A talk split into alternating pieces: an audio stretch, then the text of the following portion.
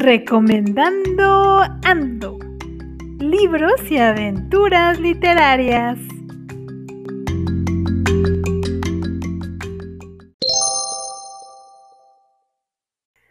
Hola, es un gran gusto darles la más cordial y entusiasta bienvenida a nuestro podcast.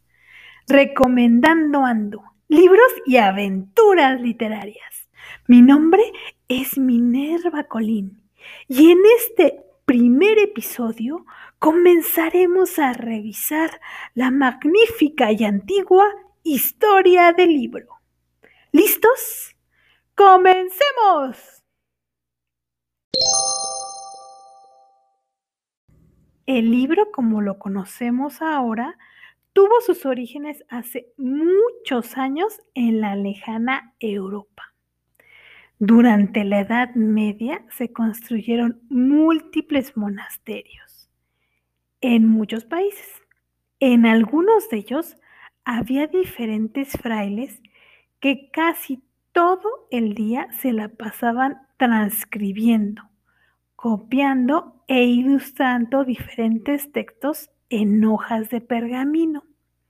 Después, otros monjes juntaban esas hojas las ordenaban, tomaban una aguja y las cosían para ponerlas juntas y después las encuadernaban.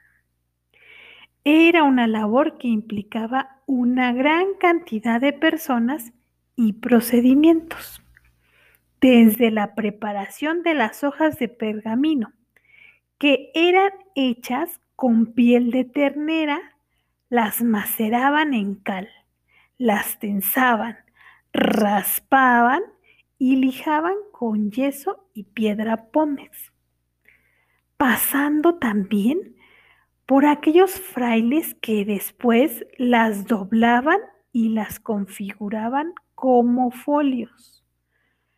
Otro monje más organizaba el contenido, especificaba en qué parte de la hoja debía escribirse el texto, dónde debían colocarse las imágenes y en qué espacios no debía ponerse nada.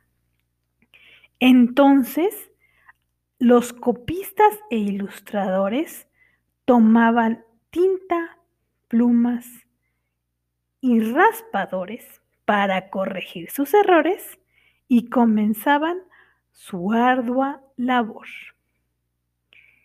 El encuadernado también implicaba un trabajo muy especializado, porque las tapas de madera que cubrían las hojas se forraban con piel y podían tener lujosos decorados con piedras preciosas y metales como el oro o la plata.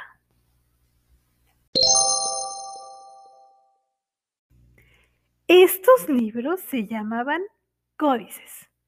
Muchos de esos manuscritos tenían diferentes decorados, como ya dijimos, ornamentos, dibujos de distintos tamaños, pero la mayoría estaba escrito en latín aunque algunos también utilizaron lenguas como el inglés o el francés. Y los temas principales eran religiosos. La Biblia, la regla de San Benito, las vidas de los santos, salmos, libros de oraciones, bestiarios, entre otros. Los códices de bestiarios sin duda son los más interesantes porque describían e ilustraban una gran cantidad de criaturas fantásticas y reales que se usaban como metáforas para representar la lucha del bien contra el mal. Cada animal es descrito con sus características, tanto reales como morales. Por ejemplo, las aves y los leones se consideraban seres valientes y leales. Por el contrario, las serpientes o basiliscos se vinculaban con el mal.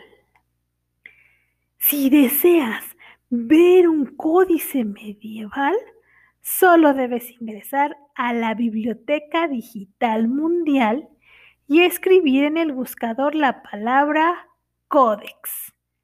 Así podrás ver con tus propios ojitos un códice.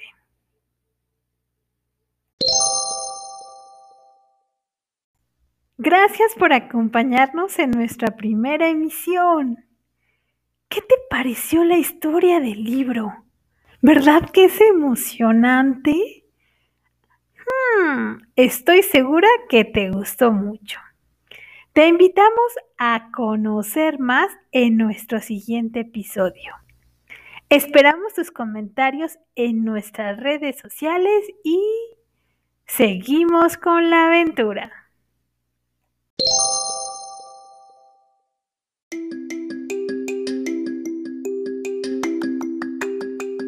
Recomendando Ando. Libros y aventuras literarias.